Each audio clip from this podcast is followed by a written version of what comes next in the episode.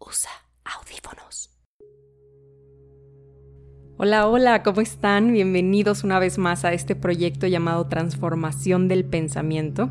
Este proyecto empieza su segunda temporada y estamos más que felices de poderlos escuchar, de poder seguir con ustedes y poder contestar todas sus preguntas. Nuestro objetivo sigue siendo la mente, entenderla, cuestionarla, desarmarla para encontrar respuestas con expertos. ¿Por qué? Porque cada vez escuchamos más la frase sé feliz y controla tus emociones, ¿cierto? Y cada vez nos sentimos más alejados de poder lograr estas dos frases. Y esto es porque las dos frases son completamente erróneas. Cuando recibimos cualquier información por medio de nuestros sentidos, la mente en cuestión de segundos hace una evaluación. Esa evaluación es registrada como un pensamiento y ese pensamiento provoca emociones y esas emociones una acción. Así que la forma en que pensamos está directamente relacionada en la forma en la que actuamos.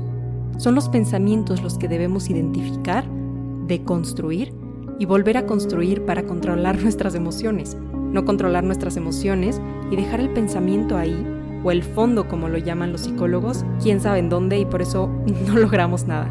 Para eso estamos aquí, para preguntarnos absolutamente todo y transformar nuestro pensamiento. Quédate y cuéntanos cómo piensas. Bienvenido a este experimento. Estudiamos la mente.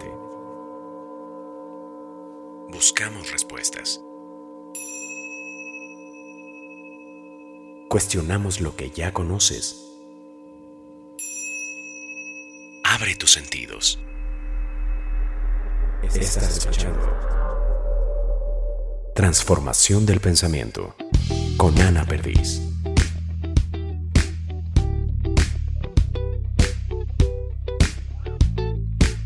Sometimes I'm cynical.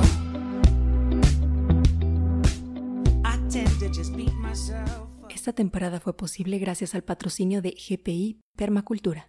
En este episodio, que sin duda se ha convertido en uno de mis favoritos, podrás encontrar qué es el amor, cuáles son las etapas del amor, cómo funciona el amor en nuestro cerebro y en nuestra psicología.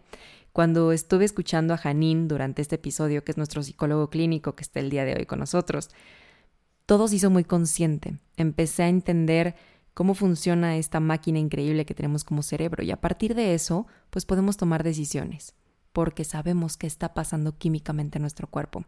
Espero que este episodio les guste y les ayude tanto como a mí. Y sin más, los dejo con esto. Hola, hola Janine, ¿cómo estás? Bienvenido una vez más a tu programa. Gracias, qué linda. ¿Ya lista para tocar el tema de hoy? Sí, me comentaste que vamos a hablar sobre el amor, si lo controlamos o nos controla. ¿Qué es el amor? ¿Por dónde empezamos? Que ah, me, encantaría que empezáramos para, eh, por entender, vamos a llamarle así, las cuatro etapas del amor, ¿de acuerdo? Eh, la primera etapa se llama enamoramiento, la segunda se llama amor, la tercera desamor y la cuarta litigio, ¿de acuerdo? Vale.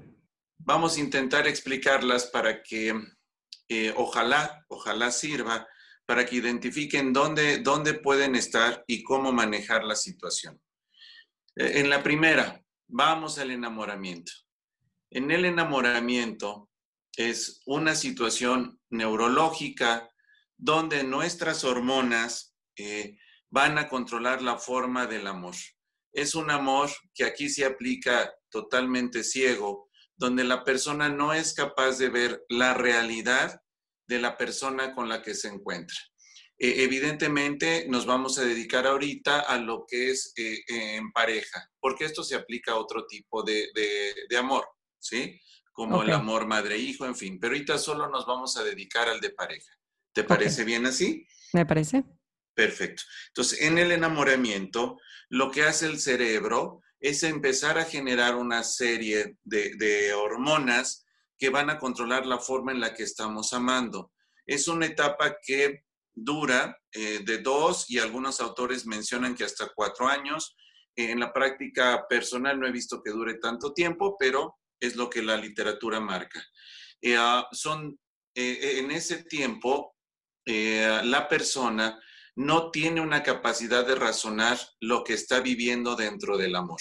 Es, una etapa donde el amor nos empieza a controlar.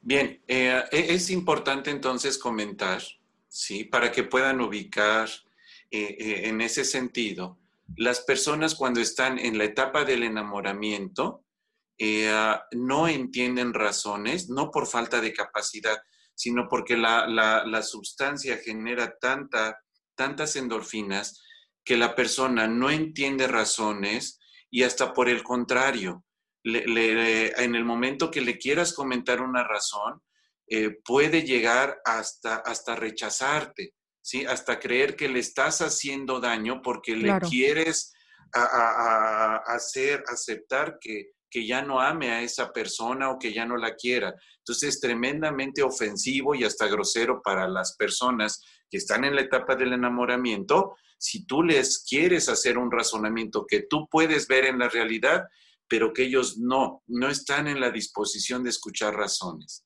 ¿De acuerdo? Sí, justo a veces eh, cuando llegan con estos problemas tenemos simplemente que escuchar y callar, ¿no? Porque tenemos que esperar a que esa persona pase este proceso y llegue al amor o al desamor y ya, porque si no nada más acaban peleándonos y odiándonos, ¿cierto, Gani? Totalmente, sí, sí. Y, ahí no vale la pena que te enfrasques en esas situaciones, tienes razón, porque sí, la persona puede llegar a odiarte porque cree que le estás queriendo hacer un daño.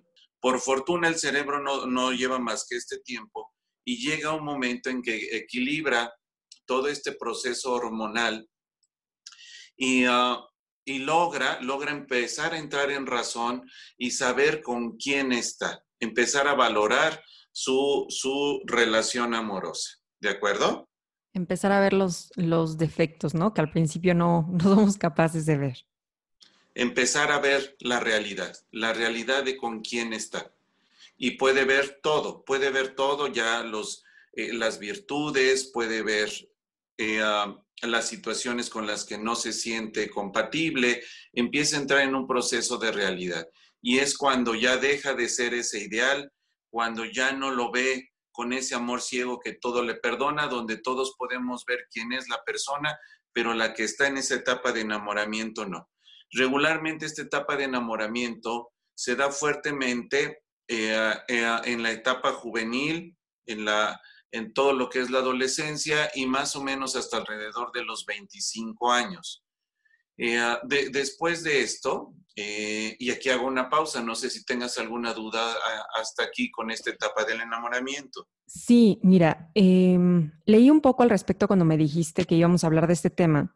Y justo una de las cosas que hemos estado platicando en las clases, todo esto, es eh, que en la parte del enamoramiento generamos dopamina, pero no me queda muy claro, porque según yo la dopamina es un neurotransmisor, entonces no me queda muy claro si es un, o sea, si es una hormona o qué hormonas eh, se involucran. O sea, si me podías explicar un poquito más eso que no, no lo entiendo muy bien. Ok, si, si deseas el dato eh, neurofisiológico, en, en, la etapa del enamoramiento hay una sustancia que genera el cerebro que se llama feniletilamina, ¿de acuerdo? Esta sustancia hace que se dispare la dopamina y la oxitocina que son, que son endorfinas, ¿de acuerdo? De hecho, y, sé que, lo conoces, la dopamina puede llegar a generar adicción, ¿ok? Sí. Perfecto. Hay unas reacciones de, hay algunos, em, algunas sustancias, ¿no? Como el alcohol y algunas drogas que generan también dopamina, ¿no? Así es, así es.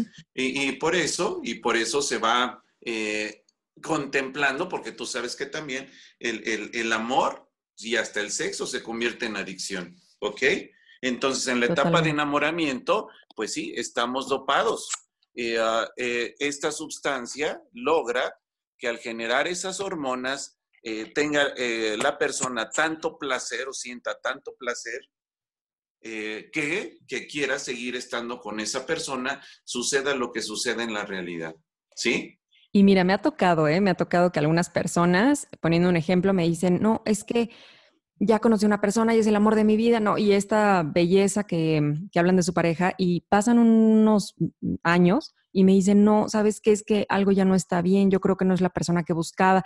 Y entonces no se dan cuenta que cortan con esta persona, van con otra y se la pasan en ese círculo de, ¿no? De querer sentir todo el tiempo este enamoramiento sin querer dar el segundo paso a la segunda etapa que me dices que es el amor, ¿no?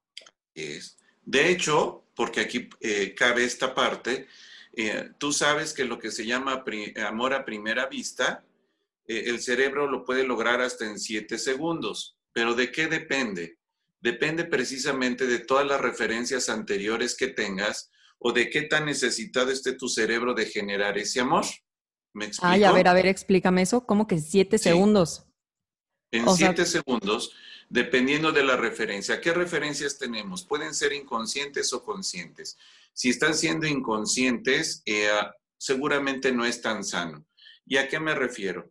Eh, en, la historia de, la persona va generando eh, en el contacto con las personas que ama ciertas referencias, ciertas conductas que le son placenteras. Y esas conductas se van registrando. Y en el momento que el cerebro percibe que una persona que acaba de conocer las tiene, puede generar esta etapa de enamoramiento. ¿Me explico? Wow. O sea, podemos estar completamente engañados por nuestro cerebro buscando patrones repetitivos, ¿no? O sea, este tipo de personas que buscan un, patrón y quieren salir de él, pero inconscientemente siguen escogiendo otra persona. Así es. Y, por eso esa situación que a veces comentamos como es que eh, te casaste con, como, con tu mamá o te casaste con tu papá, no es tan cierto como tal. Te casas buscando lo que esas personas te ofrecieron en su momento, su protección, su cuidado, su forma de amarte. O sea, te fuiste acostumbrando a ese tipo de comportamiento que por supuesto, por supuesto lo buscas después. Hasta estas situaciones que parecerían de risa de, e, es que no cocinas como mi mamá o situaciones así. No es que estén enamorados de la mamá o del papá, sino de la forma en que los trataban. Me voy buscan ese sentir, ¿no? O sea, buscan lo que sentían en ese momento, en la otra. Que es una zona de placer. Y seguimos en la etapa del enamoramiento. En esa etapa, eh, lo que hace el cerebro es seguir buscando placer. Obviamente es un placer manipulado por esta sustancia que te comentaba. ¿De acuerdo? Ok, ok, interesante. Y como comentamos en su momento, llega, eh, llega eh, la situación, el tiempo necesario en, el que el cerebro puede empezar a controlar ya esta sustancia y empieza a entrar en una realidad. ¿Estamos de acuerdo? Increíble. Y después pasamos a la etapa del amor entonces. Vamos a hablar de la etapa del amor. Dependiendo de esta situación hormonal, hasta eh, eh, en un proceso donde el ser humano empieza a generar mejores referencias, eh, empieza a analizar, a tomar decisiones de quién es y lo que puede ofrecer en una relación. Y aquí hago esta mención. No es lo que le ofrezco a una persona, sino el compromiso que voy a poner en una relación. ¿De acuerdo? Y lo que requiero que otra persona ponga en esta relación amorosa. En el sentido de que yo tenga más claro lo que deseo compartir y vivir en una relación, podemos hacer que ese amor se convierta eh, eh, razonado, se convierta más sano, porque empiezo a decidir con quién quiero estar y cómo quiero estar en esa relación amorosa. ¿De acuerdo? Increíble. O sea, puedo ver las dos caras de la moneda de la persona, ¿no? Las cosas que me gustan y no me gustan y decidir si puedo trabajar o estar con ellas. Así es. Y puedo llegar aquí es importante que me comprendan que este eh, puede ir teniendo los dos elementos. Puede ir teniendo una parte de enamoramiento, ¿sí? Pero también puede ir controlando esta situación a través de mis decisiones. ¿Ok? ¿Cuál es la diferencia? Recuerden que, la, que si estamos trabajando dopados, pues existe una dependencia emocional. Si estamos trabajando ya con un amor razonado, con un amor, con ideas más eh, decididas de qué es lo que eh, quiero vivir, puedo controlar mejor al amor. ¿De acuerdo? Y aquí quiero poner un ejemplo, si me lo permites. Imagina una persona que está enamorada y por alguna situación hay una ruptura, que la pareja ya no quiere estar en la relación. Evidentemente, una persona que está enamorada va a sentir un dolor y un sufrimiento tan intenso, ¿sí? que muchas veces requiere de apoyo hasta psiquiátrico.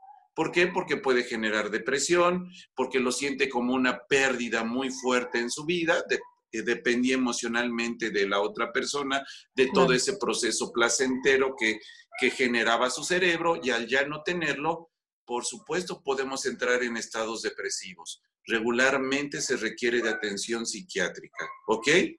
No, y es algo que, mm, o sea, muy importante porque es algo que no sabemos. O sea, podemos nosotros estar en este proceso todavía de enamoramiento de dopamina, de, drogados, dopados, pero la otra persona ya no. Y entonces tal vez se da este choque y ¡pum! O sea, y, regularmente, vamos a acotar ahí, y regularmente si los dos están enamorados, es más factible que puedan eh, lo que socialmente se llama casarse, ¿de acuerdo? Si tú lo notas, cuando los dos están enamorados, e, en menos de dos años se están casando. Nada más revisa las estadísticas, ¿ok? Sí, Janine, me encanta que me digas esto porque justamente, o sea, antes de saber toda esta teoría que nos, que nos cuentas, en mi familia estábamos platicando con una prima y yo justo le dije, es que yo no creo que deberías de casarte enamorado, pero yo me refería a esta, justamente esta emoción, ¿no? Esta emoción porque no estás bien consciente de la decisión que estás tomando. En ese momento todo el mundo se quedó callado en mi familia, todos voltearon a verme como, esta está loca, o sea, no, no está enamorada de su esposo, no, sí, yo amo a Ángel, pero cuéntame eso, o sea, después de 13 años, ¿puede haber algún enamoramiento y por eso decidí casarme? contando un poquito mi historia para que a ver si alguien se identifica. Ángel y yo teníamos, o sea, duramos muchísimos años. A los 12 años, bueno, un año antes, 11 años, decidimos casarnos, pero no queríamos casarnos. O sea, nosotros de verdad no queríamos casarnos y a los 11 años empezó esta cosquilla de decir, bueno, pues hay que hacer una fiesta para festejarnos a nosotros mismos, ¿no? Y teníamos muchas ganas de tener a toda la gente que queríamos a nuestro alrededor, o sea, querer a la gente que de verdad era especial para nosotros y que había estado durante toda esta etapa de, la relación en una sola fiesta. Y decidimos casarnos. En, esta, en este momento, yo y o Ángel y yo seguíamos enamorados y por eso tomamos esa decisión, ¿o qué pasa ahí? No, eh, creo que, que eh, si me lo permites, estás confundiendo algunos términos. Primero, después del tiempo, que yo no sé cómo duraron tanto, ah, no es cierto, este, ya no estaban enamorados, ya habían pasado los cuatro años, enamoramiento no había. Y si tú revisas tu historia, fueron generando un amor maduro porque eh, consensuaron cómo iba a ir haciendo ese amor. Y me refiero a, eh, revisa los elementos y dime si son ciertos o no lo que quisiste hacer no fue casarte, fue hacer eh, espiritualmente una ceremonia que, pudiera evidenciar el compromiso que tenían ustedes dos, la intimidad y la pasión en, todo lo que hacen, ¿no es cierto? Y compartirlo con la gente que aman. Y me atrevo a decirlo así porque por fortuna estuve presente en esa ceremonia y es lo que demostraban su amor maduro, que, lo pone, le ponemos el título de casamiento porque socialmente es el que se utiliza, sí, pero para ustedes fue una ceremonia tan es así que no se casaron por el civil, fue una demostración del amor que se tienen, de ese compromiso tan pleno que hay entre ustedes dos. Ahí estamos hablando de un amor maduro. ¿Es cierto lo que comento? Sí, totalmente. O sea, bien, ya pasamos la prueba, pero he conocido a muchísimas, no sabes, muchísimas historias que duran mucho tiempo, o sea, tipo ocho o nueve años, y de repente se separan, ¿no? Entendiendo lo que me estás contando, entran a esta etapa de desamor y empiezan a andar con una persona y al año se casan. Entonces creo que ahora lo entiendo, ¿no? Ahora entiendo que es, bueno, empiezan con otra persona en etapa de enamoramiento y es como, wow, nunca he amado así, ¿no? Y deciden casarse, pero pues realmente es por estar en dentro de esta etapa de enamoramiento. Así es, y es totalmente cierto. Ese wow e, es, clásico, porque de veras sienten tanto placer, sienten tanto amor, que, les va a durar toda la vida, ¿de acuerdo? El cerebro está tan dopado, está tan ciego, que no razona la realidad, ¿sí? Y por eso se casan en esa etapa, ¿ok? Hay personas, y, regularmente son más de tipo eh, eh, femenino, que, que, se sienten ofendidas cuando su pareja le dice que ya no está enamorada, pero que la ama. Es bien constante y créeme que en consulta se presenta este, regularmente, ¿de acuerdo? y es un halago. Decirle a tu pareja que estás con, con ella en esa relación porque la amas es mucho mejor que decirle que estás enamorada, ¿de acuerdo? Claro, totalmente de acuerdo. etapa de enamoramiento, eh, con una serenata, con florecitas, con ciertas atenciones, se siente soñadas. Y, comento más hacia, hacia la mujer porque, porque la etapa de enamoramiento les pega más fuerte a ellas que al hombre por, por la forma del cerebro, ¿de acuerdo? Ok. Y, y, es, y es donde las mujeres se sienten hasta engañadas y no les dan lo que ellas esperaban, porque la dopamina, la norepinefrina y la oxitocina están esperando eh, generarse para dar todo ese placer. ¿De acuerdo? De acuerdo. Hay que tener cuidado, ¿sí? Ah, en la etapa eh, del enamoramiento, con esas situaciones las hace mucho más grandes porque son más placenteras. ¿De acuerdo? Perfecto. Ok, y entonces ahí regreso. La ruptura va a ser muy dolorosa y con mucho sufrimiento porque no tiene la fuente de satisfacción que esperaba. ¿Ok? Ok. A diferencia del amor, en esta etapa del amor, cuando el cerebro empieza a razonar y tomar la decisión de por qué puede amar a esa persona, ¿sí?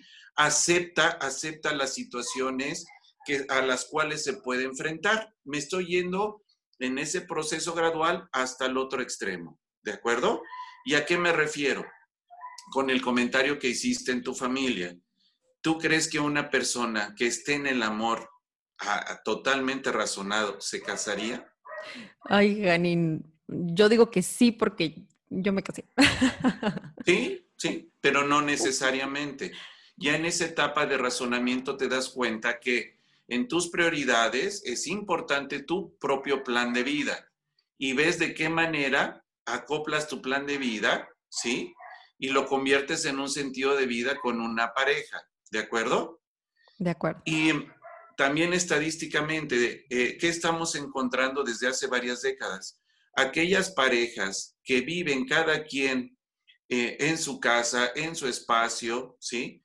Eh, están teniendo mejor éxito, hay más lealtad, hay más fidelidad, más honestidad en esas parejas porque respetan su individualidad. ¿Me explico? Increíble. teniendo hijos, ¿ok? Porque los hijos aprenden también esta nueva modalidad de, una familia y pueden llevarse muy bien y tienen un convivio mucho mejor. ¿De acuerdo?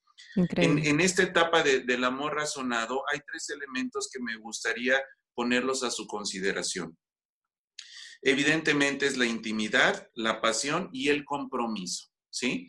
Y no estamos hablando nada más de la parte sexual, no. Estamos hablando de todos los elementos que, que contiene una relación de pareja. Entonces, los reitero, intimidad, pasión y compromiso. ¿Cómo lograr, sí, o cuál es eh, el mecanismo para que estos fluyan de forma sana? La convivencia. Y en un amor razonado, la convivencia le tiene muy claro eh, para la persona cómo va a ser con su pareja. ¿De acuerdo? Increíble. Cuando, cuando tú te empiezas a quejar de tu pareja, ¿qué significa? Que la estás dejando de amar. ¿Ok? Este es un dato que me gustaría que tomaran en cuenta por si lo utilizan en su relación de pareja. En el amor razonado, es importante llegar a un punto donde aceptas realmente, no por resignación, realmente quién es y cómo es tu pareja. ¿Me explico? Te explicas perfecto. Entonces, en ese sentido, hay que hacer todo un trabajo maduro. Por supuesto, entre más experiencia, más referencias y más vivencias tenga esa persona, más razonado puede ser su amor. Cuando digo razonado, algunas personas llegan a creer que no está entonces implícito la parte del amor, ¿no? Por supuesto, porque tú ya decides amar y en qué intensidad puedes amar a esa persona. Aquí ya puedes tú controlar el amor. Y de esa manera, ¿qué sucede? que por supuesto si llega a haber alguna ruptura, va a haber dolor, pero ya no va a haber sufrimiento, que es muy diferente. ¿De acuerdo? Ok, ok. O sea, va a haber un proceso ahí de duelo de de pues soltar y todo esto, pero no el sufrimiento así que te desgarra como en, en, la etapa de enamoramiento. Exacto. Y, hablar de duelo es interesante, Ana Isabel. Eh, yo no lo consideraría que sea un duelo, porque un duelo conlleva sentir que perdiste. No, en el amor razonado es saber, y, y lo vas haciendo también de forma gradual, que llega un momento en que ya esa convivencia no es tan compatible y que es importante tomar una decisión de separación, que es lo más sano para ti y para tu pareja y hasta para la familia. Increíble. ¿De acuerdo? Y regularmente en esas situaciones, si los dos están en una etapa de amor maduro, son y, pueden llegar a ser hasta grandes amigos, ¿sí? Y esto hace que la familia siga siendo muy integrada, no funcional, integrada. ¿De acuerdo? De y son aquellas parejas que hasta aceptan que, su ex pueda, pueda convivir con los hijos y, hasta a veces ves que, que, las nuevas parejas conviven y se llevan bien y se dan tips de cómo tratar a los hijos. ¿Por qué? Porque ya toman decisiones diferentes desde ese ángulo de madurez. ¿De acuerdo? De acuerdo. Lo que, lo que en el enamoramiento no, ahí sí se aplica que es cuando conoces a tu pareja, cuando llegas al juzgado de lo familiar, se quieren literalmente matar, porque va a tener que cambiar ese amor hasta por odio. Si, si después de esos cuatro años la persona se da cuenta que no ama a, a la pareja con la que estaba, va a pasar a la etapa de desamor. Si esa persona después del enamoramiento puede aceptar a su pareja como es, puede continuar con una etapa de amor maduro. ¿Me voy explicando? Perfecto. Sí, entonces son etapas que tenemos que ir viviendo y que hasta ahorita no hay información que lo podamos vivir diferente. ¿Ok? Ok. Y por supuesto, dependiendo del grado de madurez que tenga la persona, o vuelve a enamorarse de otra, ¿sí? De otra persona, o puede empezar a tomar decisiones de a quién va a amar. Eso hace la diferencia. Depende de tu experiencia, depende de tu madurez, de tu forma de prepararte para que tú sepas si dejas que el amor te controle o lo empiezas a controlar tú. ¿Sí estoy siendo claro? Totalmente. Perfecto. Por eso, y ya estoy entrando a esa etapa, por eso en el desamor, ¿sí? Ya vimos que si entras enamorado, vas a terminar con mucho sufrimiento si en el desamor entras con ese proceso de, aceptación de que todas las relaciones, le duela a quien le duela, todas las relaciones tienen fecha de caducidad, aceptas que ya llegó esa caducidad, que ya no son compatibles, que ya no tienen el mismo sentido de vida, que ya no tienen el mismo compromiso, aceptas que lo más sano es terminar esa relación. Y en muchas ocasiones ni siquiera dolor hay porque sabes que es lo mejor para ti y para los demás. ¿Me voy explicando? Totalmente. Digo, va a haber dificultades por los cambios que genere esa separación, pero no va a haber dolor. No, no va a haber dolor, al contrario, hasta te sientes feliz. Créeme, porque es una, una este, vivencia que les pido a mis pacientes cuando llegan a este grado, terminan haciendo fiesta. O sea, qué padre, ya me divorcié y hago una fiesta padrísima con la gente que amo porque así como avisé que me casé, también aviso que ya me divorcié y que estoy feliz por el divorcio porque sé que es lo mejor que me puede pasar. Y sí, ¿por qué no vamos a hacer fiesta? ¿De acuerdo? Totalmente, totalmente de acuerdo. Y ahí después del desamor entra el litigio, o sea, esa negociación primero conmigo, ¿de acuerdo? Porque no me refiero a la parte legal, eso ya lo hacen los abogados en ese litigio es empezar a negociar. Eh, regularmente se le solicita a los pacientes que después de esto, por lo menos pasen eh, de siete a nueve meses sin tener una nueva relación. ¿Para qué? Para que tomen ese aprendizaje, para que retomen y analicen su sentido de vida, de tener pareja para que fortalezcan lo que va a ser un compromiso, desarrollen eh, más fuertes sus habilidades de compromiso. Y entonces sí, después de tener todo esto bien situado, darse la oportunidad, ¿de acuerdo? Aquellas personas que no trabajan en esto, lo más seguro es que se enamoren. Y por eso tú ves cómo eh, si siguen enamorados y se rompió y empiezan a enamorarse de otra persona, eh, eh, existe la infidelidad como tal, ¿ok? Pero si tú ya lo razonaste de forma madura, das tiempo a cada una de esas cuestiones, ¿ok? Totalmente. Sí, eso de un clavo saca otro clavo. Exacto. Sí, lo único que estoy haciendo es que generar otra zona de placer regularmente muy apegada al enamoramiento, ¿sí? Y entonces como ya eh, amo a otra persona, puedo dejar a la primera, ¿ok? Pero sigo estando dopado.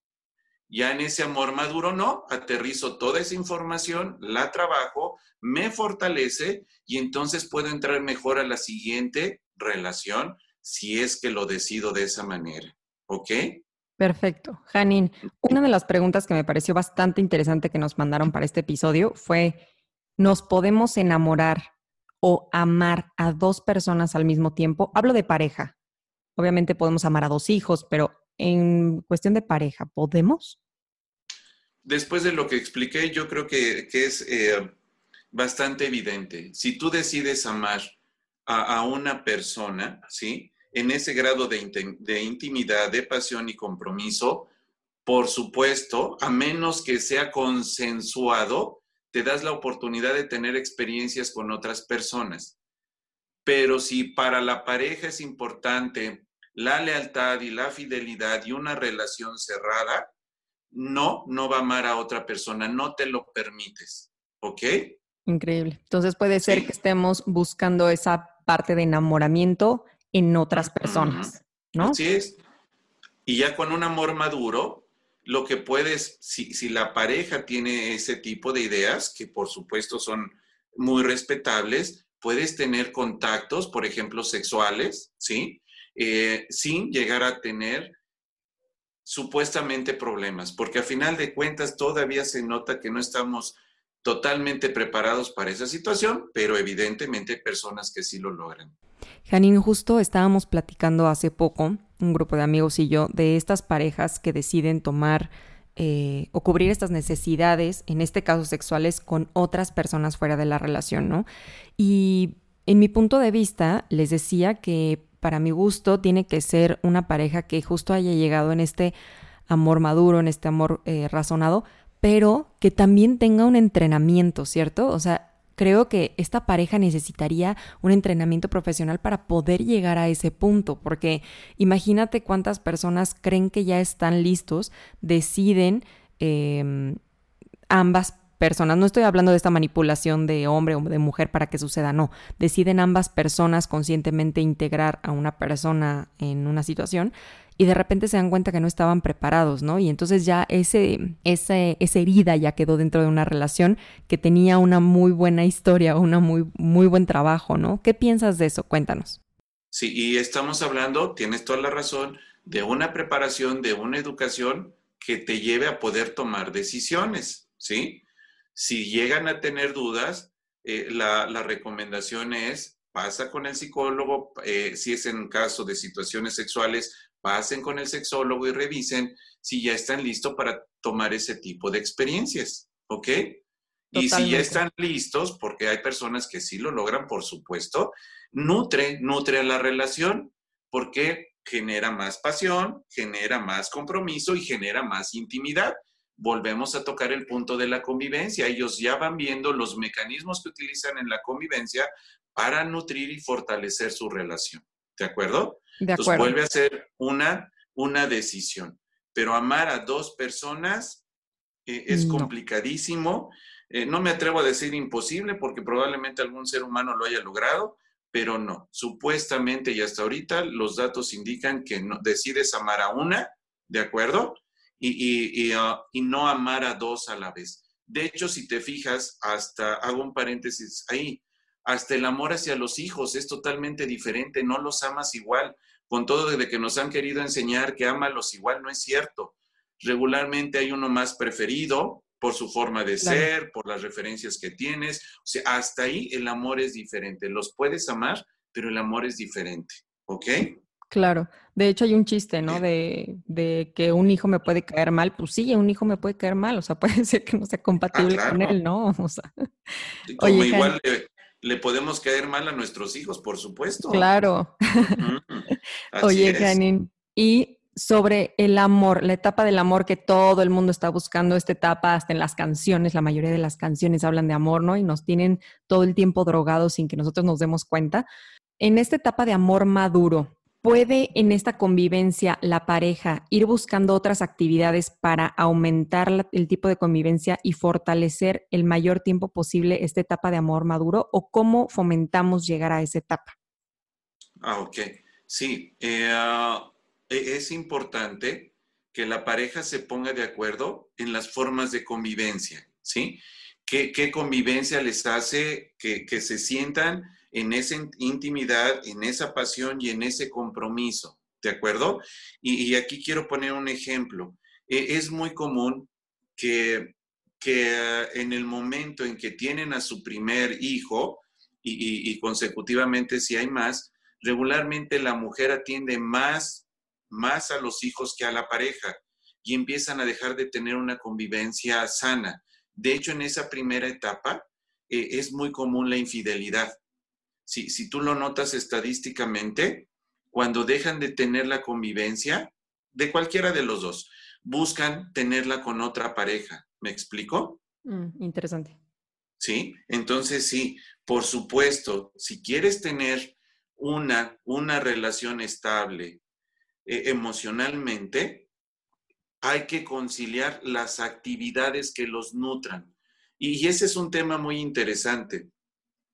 Eh, por ejemplo, nos encontramos con personas que a los dos les puede gustar el cine, pero una no aguanta las películas de terror y al otro le encantan o le fascinan o viceversa. ¿sí? Y no es, pues me voy a ir al cine con él porque le encanta con tal de convivir. No, tienen que buscar actividades que a los dos les satisfagan. ¿ok? A lo mejor a los dos les gusta cocinar o a los dos les gusta hacer ejercicio o, los dos pueden ver la misma serie. Tienen que ir buscando cómo convivir en ese proceso. ¿De acuerdo? De acuerdo. Ok, entonces sí es importante que busquen actividades que les motiven, ¿sí? Que es parte de la, de la pasión como un elemento y que convivan a través de ellas. ¿De acuerdo? Increíble, Janine. Muchas gracias porque tenemos mucho que pensar. ¿Ya lo escucharon? Es Janine, nuestro psicólogo clínico. ¿Y ustedes en qué etapa están? ¿En enamoramiento? ¿En amor? ¿En desamor o en litigio? Cuéntenos. Esta temporada fue posible gracias al patrocinio de GPI Permacultura. Bombones, si les gustó este episodio, suscríbanse y califíquenos para saber su opinión. Si crees que esta información le va a servir a alguien más, compártela y menciónanos en Instagram y Facebook. Yo soy Ana Perdiz y esto fue Transformación del Pensamiento con Ana Perdiz. Nos escuchamos muy pronto. Yeah, yeah.